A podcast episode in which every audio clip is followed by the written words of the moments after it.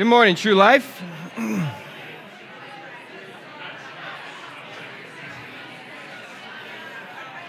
Feel free to take a seat.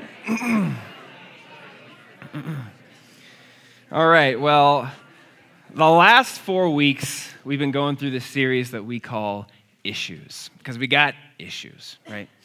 We go through the series we call Issues, and it's how the Psalms speak to these specific issues in our hearts. That's what the series has is been, and this is the fourth one in the series. And what we're going to be talking about this week is this thing called fear of man. And some of y'all might be like, fear of man? What even is that? Well, um, there's kind of three categories of it, and these, this kind of delineation of categories comes from Ed Welch's book, When People Are Big and God is Small, um, which is a great book on this subject, and I highly recommend it. But there's, there's a couple categories of fear of man. The first one is kind of like a fear of being humiliated like it's kind of like a shame-based fear of man that you will be exposed for something and people will see something that you don't want them to see. The second category is kind of like an actual fear of like somebody can do violence against you. They can oppress you, they can attack you. Physical fear of the oppression of man. That's the second category. The third category is probably where most of us live on a week to week basis. The third category is fear of man, fear of people's approval. Fear of what people an over like an overly prioritized concern of what people think about you. Just that, like think about peer pressure. Think about peer pressure. Think about um, uh, people pleasing. This is the third category of fear of man that a lot of us experience week to week. And maybe right now you're like oh i don't i don't care about what people think. Well let's let's just read through some symptoms okay? Let's just read through some symptoms of fear of man as far as real a real worry about approval of people just see if you if you if any of this rings true to you. Maybe it's it's hard for you to say no. Maybe it's hard for you to say no to things. You overcommit all the time because you're worried that if you say no, somebody's going to not like you. Hard to say no. Maybe it's uh, indecisions. Like you, maybe you know what the right thing to do is, but you, you're, you're really concerned about how it's going to make you look. You're really concerned when you make decisions about how you're going to come off. maybe it's uh, getting into trouble or criticism, like receiving criticism from people. People with a really strong fear of man, really seeking after man's approval. Criticism is really hard to take. And when you get in trouble for something, you just like, even from since a, maybe a young age, getting in trouble was like the most horrifying thing that could have happened to you. Maybe um, easily embarrassed. Maybe, maybe it's this one. Maybe you go along with gossip. Maybe at times um, sorry, I think that's my little man crying. Maybe you go along with gossip because it's easy. Because if you say something, people are going to look at you with a raised eyebrow. Maybe your coworkers or your friends, when, when they go out and they do something, maybe they just overdrink and just go along with it. Because, you know, who wants to stir the pot, right? Who wants to stir the pot? Maybe it's an obsession with comparison maybe at work like there's some kind of like performance metric goals that you got to make and you're really concerned about how you're going to come off. Like it's good to be concerned about you know hard work and all that but you're just like constantly comparing yourself in the charts to other people at work. Huge concern about that. These are some of the symptoms of a fear of man. You know that last one's actually really dangerous because maybe you're comparing yourself to others and maybe in this time in your life you're actually coming out on top.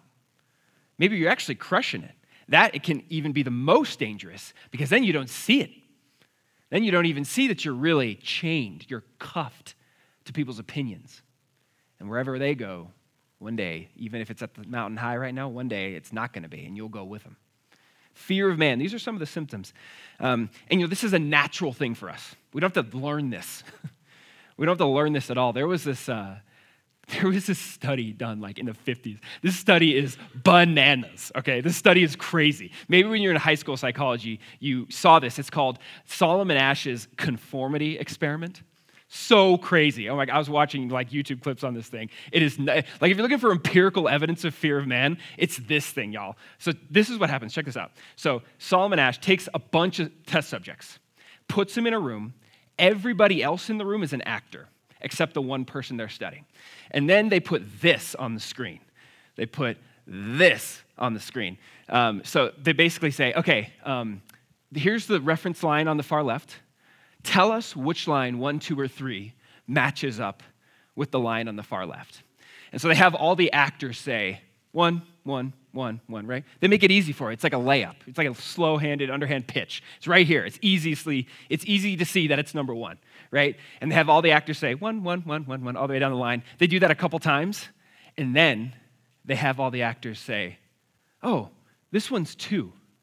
Two, two, two, two, two, two, two. Then it gets to the test subject.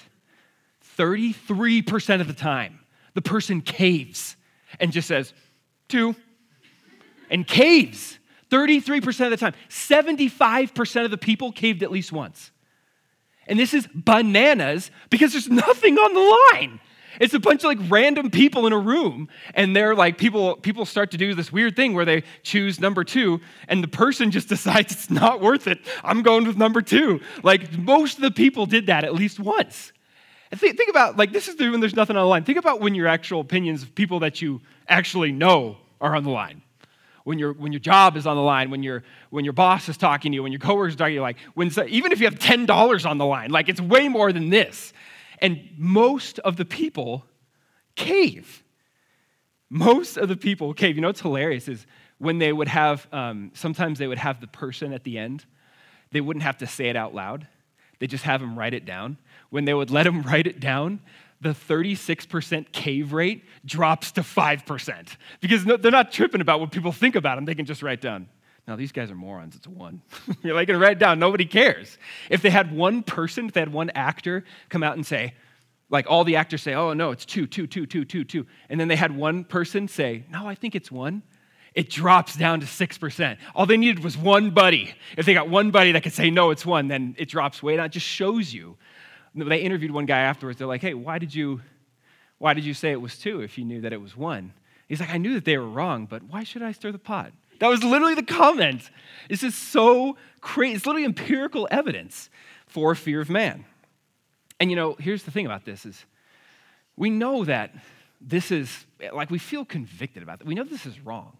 We want to be able to, in situations, be able to stand up for something right? There's a lot of us, like, even if, even people coming out of that experiment, they're probably like, well, I wish I could have said one, but, you know, who cares? Maybe they, they make justifications and all that. But a lot of us think about the circumstances, like in life, like some of those symptoms that we found. But a lot of us want the security, the self security, to be able to be like, no, like, stop saying that about that person.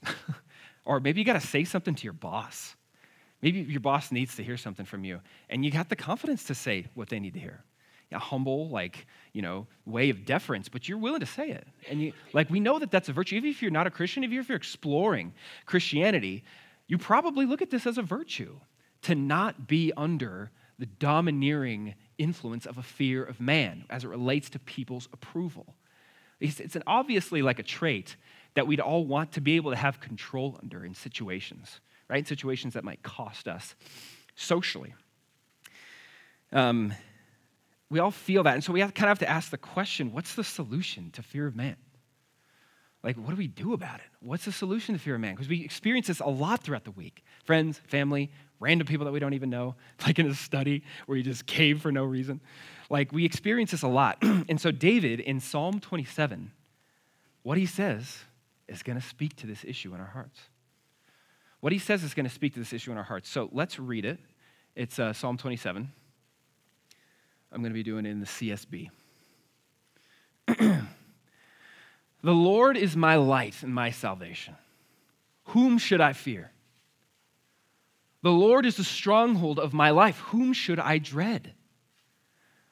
When evildoers came against me to devour my flesh, my foes and my enemies stumbled and fell. Though an army deploys against me, my heart will not be afraid. Though a war breaks out against me, I will still be confident. I have asked one thing from the Lord, and it is what I desire to dwell in the house of the Lord all the days of my life, gazing on the beauty of the Lord and seeing him in his temple. For he will conceal me in his shelter in the day of adversity. He will hide me under the cover of his tent. He will set me high on a rock. Then my head will be high above my enemies around me. I will offer sacrifices in his tent with shouts of joy.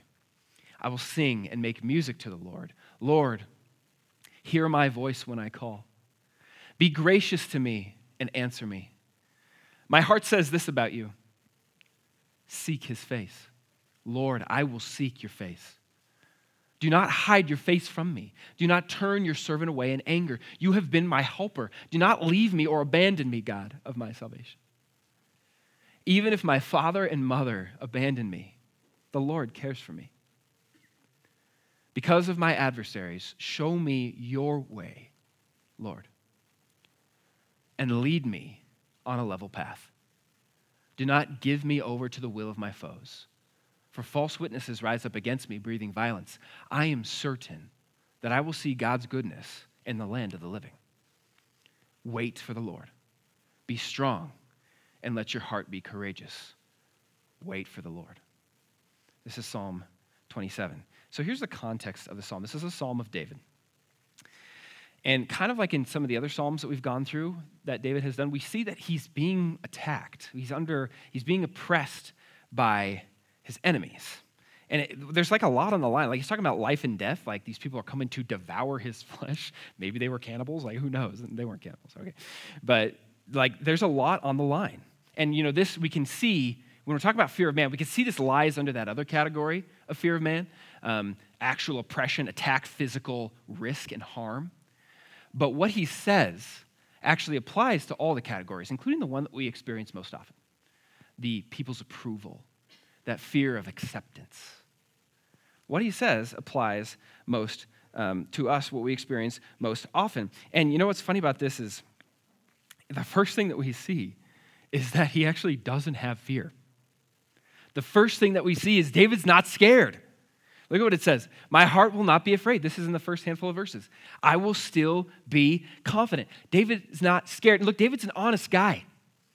The Bible has like tons of narrative about David. We know everything about this guy. We have his Facebook since he was like in high school. You can just scroll through David's life and see every stupid thing he's ever done. We, just last week, we saw in Psalm 51 David confessing the worst sin he's ever committed. Okay? He's an honest guy. So when he's not, when we see that he doesn't have fear, we can probably trust it. We can probably trust him. So, this first question why doesn't David fear man? It's that way right away in this psalm. Why doesn't David fear man? Well, here's the first thing that we see in verse 1 The Lord is my light and my salvation. Whom should I fear? The Lord is the stronghold of my life. Whom should I dread? So, the Lord is David's salvation. The Lord is David's stronghold. But you know what's interesting about the fear of man? Is the fear of man puts salvation, puts stronghold in man as opposed to in God, like what David is experiencing here. It's literally in man. And look, we like we get addicted to a man's approval. It's like a shot of value. When people give us praise, even if we don't deserve the praise, like we're happy to receive it. You know what I'm saying? Or when we do deserve the praise and it doesn't come, it hurts. We're addicted to the, the, the praise and opinions of man, the power of man we're addicted to it. For man fears, salvation comes through acceptance. Like if, we, if people will just think well of us, then it'll be okay. If this relationship just wasn't in shambles, if this relationship is fine, they just think well of me, they don't know the whole story, but that's okay. I just need them to think well of me. We, that's like a shot of value in our arm. It's like an injection of worth. And we love it. We love it. But David is sourcing this in the Lord, not in man. We see this. We see this right away. And you know, you know what else I think too? I think that one of the reasons that we like this, that we like the approval and, and praise that comes from man, I think one of the reasons that we like this is because if we put that like David, if we put that in God, God, you're our salvation, God, you're, you're our stronghold, a lot of times we're worried about how God's gonna, what God's gonna let happen. Like if we take a risk and like risk our, our, our, our social standing or whatever, we're worried that God's just gonna let that go bad. we're worried that if we step out and like stop maybe a Gosby conversation or something, and the people are kind of like, and look at us weird, that that's just gonna keep happening. If we take a risk of faith for God and like maybe we lose our job, we just lose our job. We're worried that God's not gonna do what we want him to do. That's a risk that we take when we put our, when we make God our salvation, we make God our stronghold instead of man. This is one of the things I think that holds us back. We're worried about how God's going to act. We're worried he's going to act like the way we don't want him to act. He might allow that critical uh, feedback. He might allow those negative opinions. And, you know, like, this is a real uh, expectation that we should have because if you look at the New Testament, all 12 apostles died for Jesus. All 12 of them had people that hated them because they loved Jesus and would not cave to that fear of man. And they all died for it. There's precedence for this, for us to fear this and worry about what God is going to allow. There's precedence for us to fear that. So, where do you see this in your life? Where do you see just an overbearing concern for people's opinions? Maybe it's that conversation at work that you're not having, even for somebody that works for you, that you're leading, that you're worried about giving feedback. Every week, think about the rhythms of your life. Every week, where are you really concerned about what people are going to think? Where you just overcome with the worry of potential embarrassment? Because we experience this a lot. The empirical evidence shows us that we experience this a lot. So we need to ask, the psalmist is begging us to ask ourselves, where do we not feel the confidence that David has? Where are we not putting, making God our salvation, our, our stronghold, like David is? Where is the fear of man ruling us? Where is it ruling us? Why doesn't David fear man? Because his stronghold, salvation, is in the Lord. Not sure how he gets there, but it is. Here's the second one he has confidence in God. Look what it says here. Though a war breaks out against me, still I will be confident. Verse 3. Look at verse 5. For he will conceal me in his shelter in the day of adversity. He will hide me under the cover of his tent. He will set me high on a rock. David is confident in God. He's confident that God's going to act. He's confident that, uh, that God's going to act, and he's confident in whatever God allows. That's one of the, the crazy parts about this. He's confident in what God is going to allow us because, you know, what we, f- we fear what we think has power over us. That's what we fear. The thing that we think can overcome us. And for David, he thinks that's God. He's got an army mobilizing against him. David's lost wars, guys. The first like seven years before David, God said, David, you're going to be king. For seven years, he was like on the run and Saul, the, the king at the time, was trying to murder him. Like he knows what it's like to get your butt kicked, okay? And still, he's confident in God. Still, he's confident in God. And again, we fear what we think has power over us. And David doesn't think his enemies have power over him. He knows that they have power, but not the highest power. So for us, a confidence in the situations that we face more often is a confidence to not go along with what people are doing that you know you probably shouldn't be doing. It's a confidence, like Solomon Asch's experiment, to not cave. And look, I'm not saying don't worry about people's opinions. Of course, we should care about people's opinions of us. Okay, if you don't care, you're like a you're a psychopath. Okay, you should care, but it shouldn't be on the throne. It shouldn't be on the throne. Um, you know, I was. Uh, I was thinking about like an illustration for this where the confidence in God. And I was like looking through Netflix, looking through books I read, looking through, listening to songs and stuff. But I decided that like the best example of this um, comes from Daniel 3 in the Bible. Um, Daniel 3 is this narrative about these three guys Shadrach, Meshach, and Abednego. They're, they're in exile, they're Jews in exile in Babylon, and serving the Babylonian king who is a narcissistic nightmare guy named Nebuchadnezzar. He's a total crazy person. And he sends out this decree and he says, I'm building a gold idol. Everyone in the kingdom needs to bow down to it.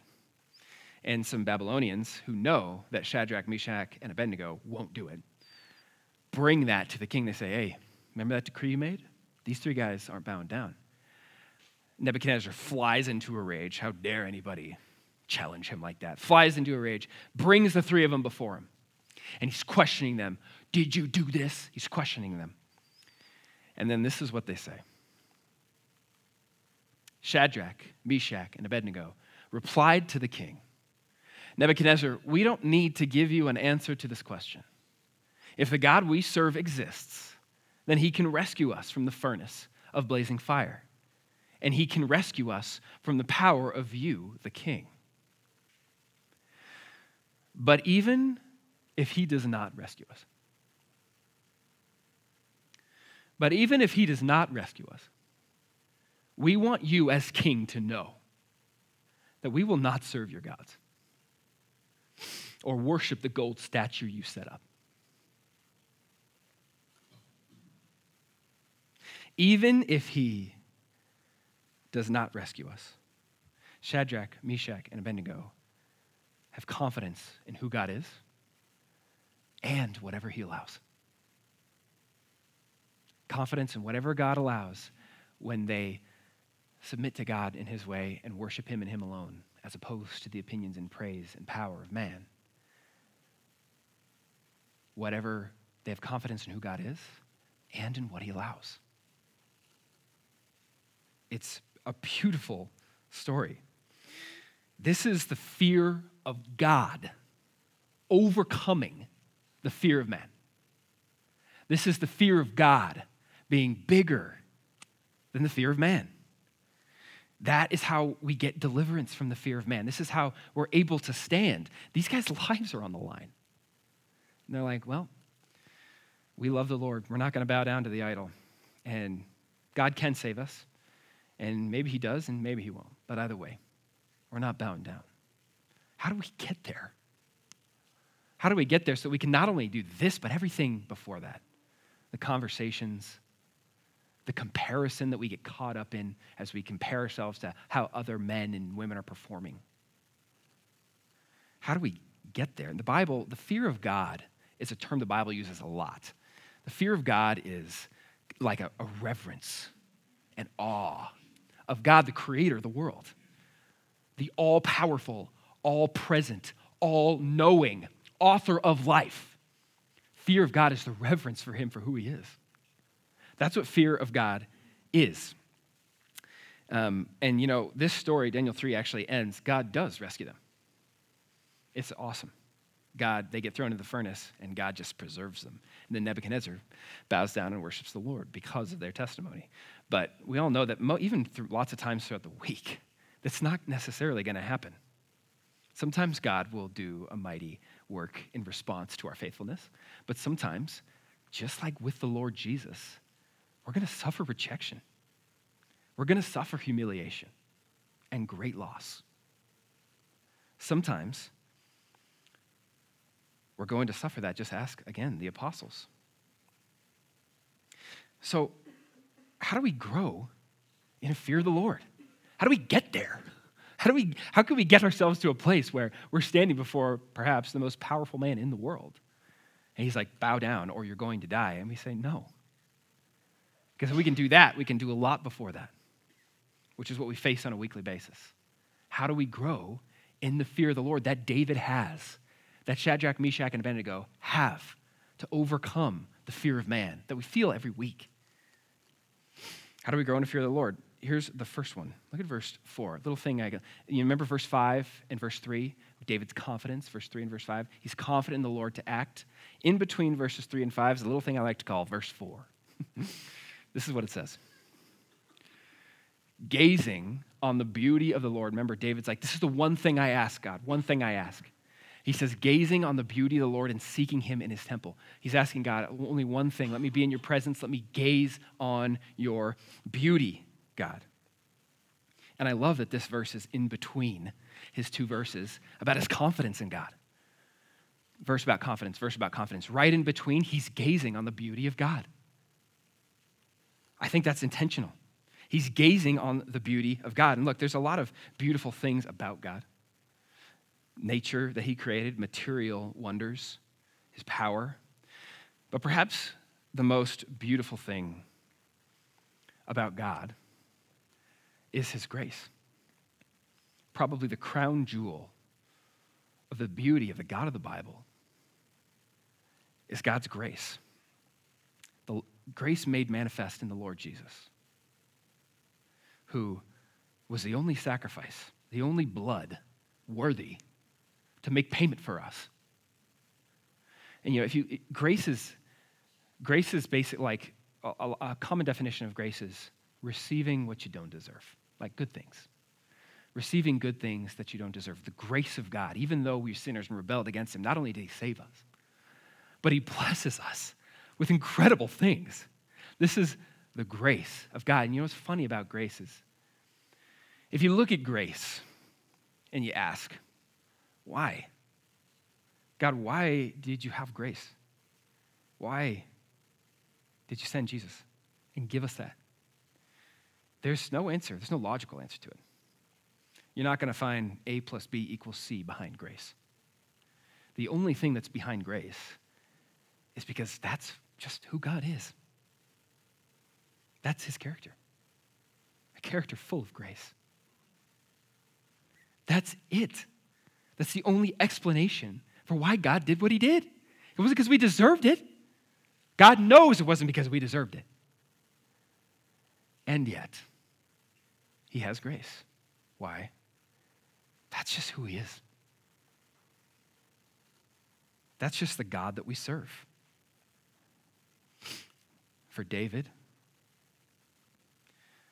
for David, gazing on the beauty of God cultivates a fear of God. For us, even more so, as we gaze into the jewel of grace that is Jesus. Gazing in the beauty of God cultivates a fear of God which overcomes the fear of man. Which overcomes the fear of man. You know, one of the great places to gaze on the beauty of the God, to gaze on the beauty of the Lord Jesus, is in our Bibles, just like we saw in Shadrach, Meshach, and Abednego. Some of you probably like, Adam, that's your answer for everything. Yeah. Take it as a hint, okay? yes. We can see the beauty of God in His Word. We hear from God in His Word. We find out the truth about God in His Word and gaze upon His beauty as David does in His Word. Here's the next thing how do we grow in a fear of the Lord? Gazing on the beauty of God, here's the next thing that, J- uh, that David shows us. Um, it comes in verse 8. This is what he says My heart says this about you seek his face.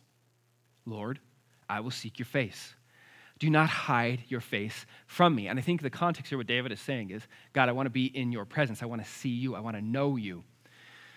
But seeking his face has an interesting kind of biblical precedent. The idea of seeking the face of God shows up several times in the Bible. Most times, what happens is somebody is in God's presence or somebody sees an angel of the Lord and they freak out because it's incredible. It's powerful. It's, I don't even know. I've never seen an angel of the Lord, but I might probably act the way that everyone in the Bible does, which is fall down on your face and not look at it because you're afraid you're going to die. Okay, that's pretty much what happens every time in the Bible. Perhaps the zenith of this, perhaps the example of this that all the other examples flow from, that people in the Bible know about, and perhaps why they do it, is this scene from Exodus 33. Um, it's a scene from Exodus 33, and this is Moses talking to God.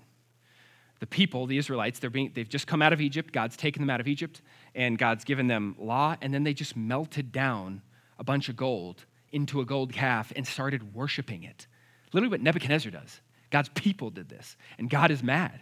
And Moses is saying to God, he's begging him, he's like, God, don't, um, don't, let, don't leave us.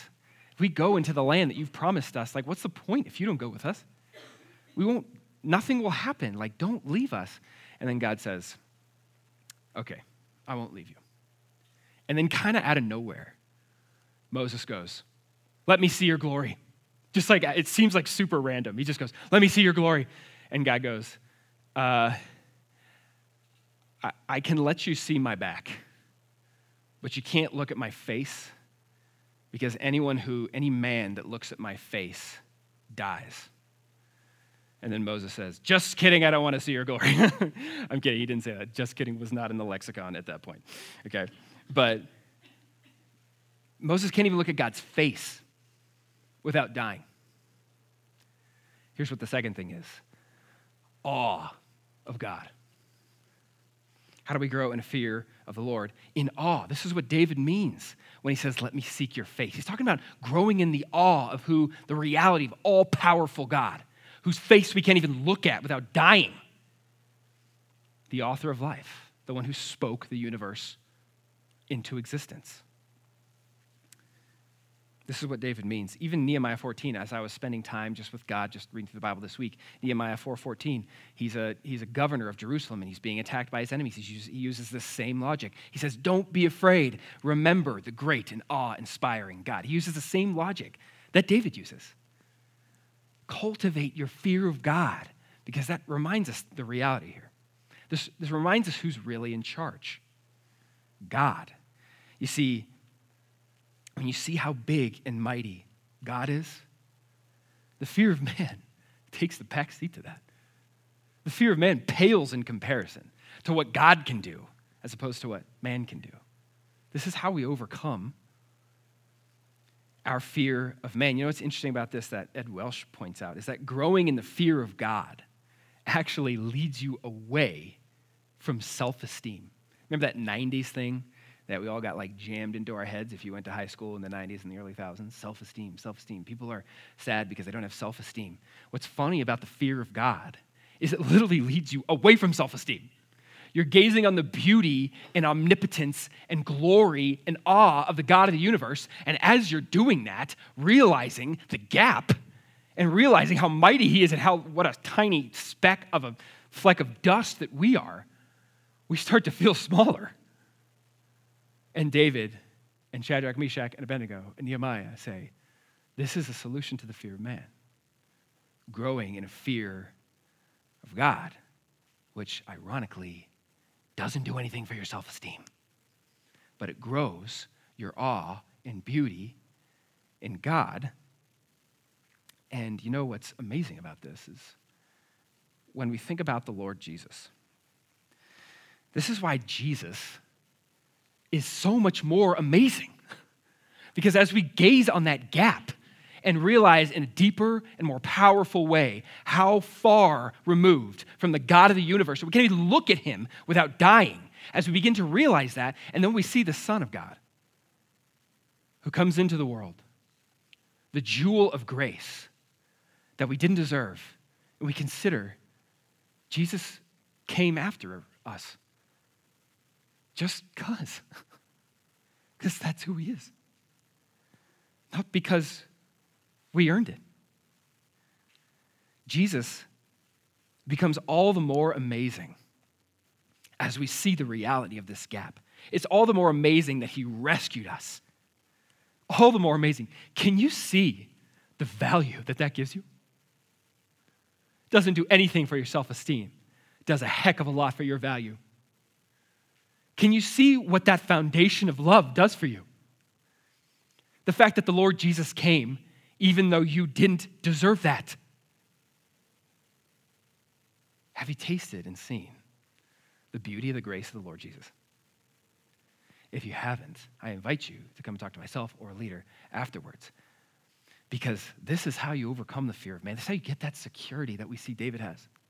The security that we see Shadrach, Meshach, and Abednego have that freedom from having to cave and be cowardly when we know it's going to cost us. The jewel of grace, the Lord Jesus Christ. Have you seen that? Have you seen the beauty of the Lord Jesus? Is he awesome to you? So, how do we grow in a fear of the Lord? Gazing on the beauty of God and in the awe of God. This is what David does. This is what David shows us in Psalm 27. So, the corollary. How does someone who fears the Lord act then? Like, if we can grow in this and we're spending time in the word gazing on the beauty of God, how do we grow in that? How do we, God, how do we get there? That David shows us that, that, that confidence. How do we get there? We see growing in awe and fear of God. But then, how does someone who fears the Lord act? How does someone who fears the Lord act? This is what David shows us in verse 11. Because of my adversaries, show me your way, and lead me on a level path. As the fear of the Lord snowballs in our hearts, his presence and majesty begin to go with us. We, we think about him all day. As the reality of who God is begins to settle, we spend it, we have rhythms and disciplines of time spent with God and prayer and seeking his face in his word. He begins to be with us throughout the day. And we can act on his way. A level path is just another way of saying righteousness. It happens a lot in the Bible. We can begin to act according to God's path for us.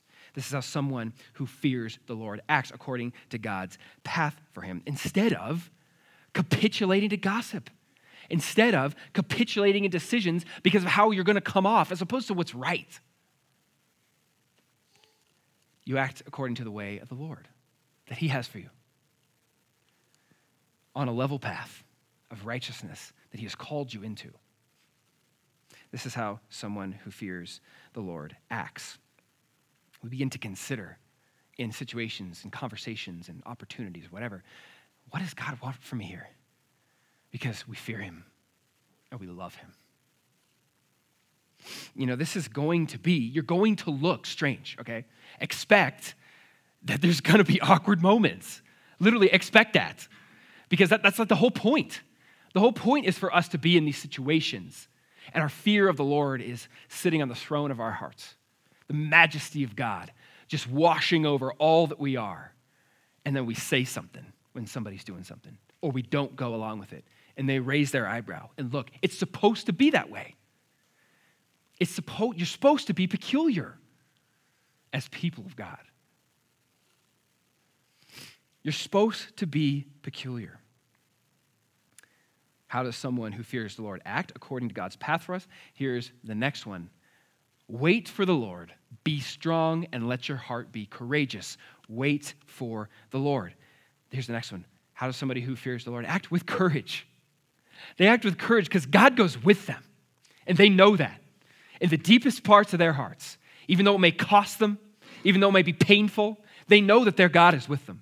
And in the same way, that Shadrach, Meshach, and Abednego stood before the furnace and said, But even if he does not rescue us, we will not worship your gods. With courage. This is how somebody who fears the Lord acts. But look, God knows that this is hard. God knows that it's going to cost you sometimes. The Lord Jesus experienced that. He experienced perhaps the greatest cost. And even just from a man's experience, the utter rejection of everybody that he loves for our sake. That's what it cost him. And God knows that it's going to cost you. And he doesn't roll his eyes at that. He knows and cares. He knows and cares that it's going to cost you. So, you know, an easy way to begin to do this. If you've seen the movie Fight Club, um, there's a scene with Edward Norton. Why you guys weird that I'm quoting Fight Club? It's an awesome movie. Come on. So is Gladiator, right?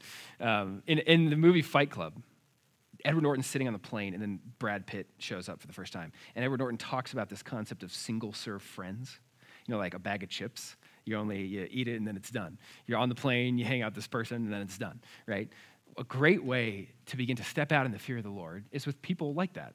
like literally Solomon Asch's experiment. Practice in those moments instead of caving, okay? Because it literally doesn't matter. Um, and so, an easy way, like the, a training wheels for us, is to step out in faith and courage in the fear of the Lord in, with those people. An even easier way when you're in that situation is to pray for them. When the Lord was speaking to me about this um, years ago, it, I, uh, it, I used to take a ton of, I've probably taken five, six, seven hundred Uber and Lyfts, tons of them. And I would always sit in the front and just chat the person up just because it's way more fun than just sitting in the back being on my phone. And I would hear a lot of stuff, like, I'm not going to see this person ever again and I would hear some of their stories and what's going on in their life. And honestly, several of those conversations ended in tears because the person was so just emotional with something that they were going through. And I felt the Lord urge me into pray for this person. I remember one time I was in front of a liquor store. This was like my first job out of college. I was in front of a liquor store and I was going to go and do like a sales call on it. And this guy was outside asking for money. And I was like, yeah, uh, I'll buy something to eat. You down for that? And he's like, yeah. So we go in and buy something. And then I come out, and I was, I hadn't even talked to this guy, but I was just like, okay, I need to step out in faith and obedience. This is an easy training wheels. I was like, hey, dude, you mind if I, because he seemed kind of sad. I was like, hey, you mind if I pray for you? And he was like, okay. By the way, every single time I've asked that, nobody's ever said no, just so you know. And I pray for the guy, and the guy just starts weeping. I have no idea to this day about what. Guy just starts weeping, never saw him again. But I prayed for him, ask for the Lord's peace and presence to comfort him. This is an easy way for us to begin to step out in fear of God, to pray for those people who maybe we won't see again, that God wants to use us to bless and to care for.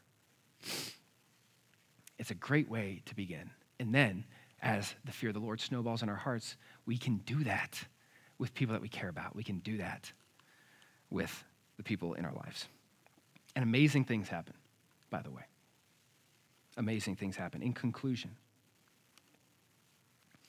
in conclusion, what is the solution to, the, to our fear of man? Remember, David isn't fearful. We see that. And we see that It's because he's been gazing on the beauty of God, growing in the awe of God. So the fear of God rises up in his heart, and he can step out in faith and courage because the fear of God has overcome the fear of man. When we take communion, we remember the Lord Jesus and the jewel of grace that he is the ultimate beauty of the Godhead, the Lord Jesus. We remember that he went to the cross and that it was costly for him. It was costly for him to obey his Father and do what he wanted to do. And we take communion, we remember that. Pray with me. God, God, it is hard for us not to capitulate in times where it's going to cost what people think of us. God, you know this. I thank you that your grace covers that. God, I thank you that you still love us. We see that gap, Lord, about how awesome and mighty you are, how powerful you are. God, help us to trust you with whatever you may bring when we obey you, when we step out in faith and courage. God, when we allow the fear of you to overcome our fear of man and their opinions and their approvals. God, help us. We need you. We love you. In Jesus' name, amen.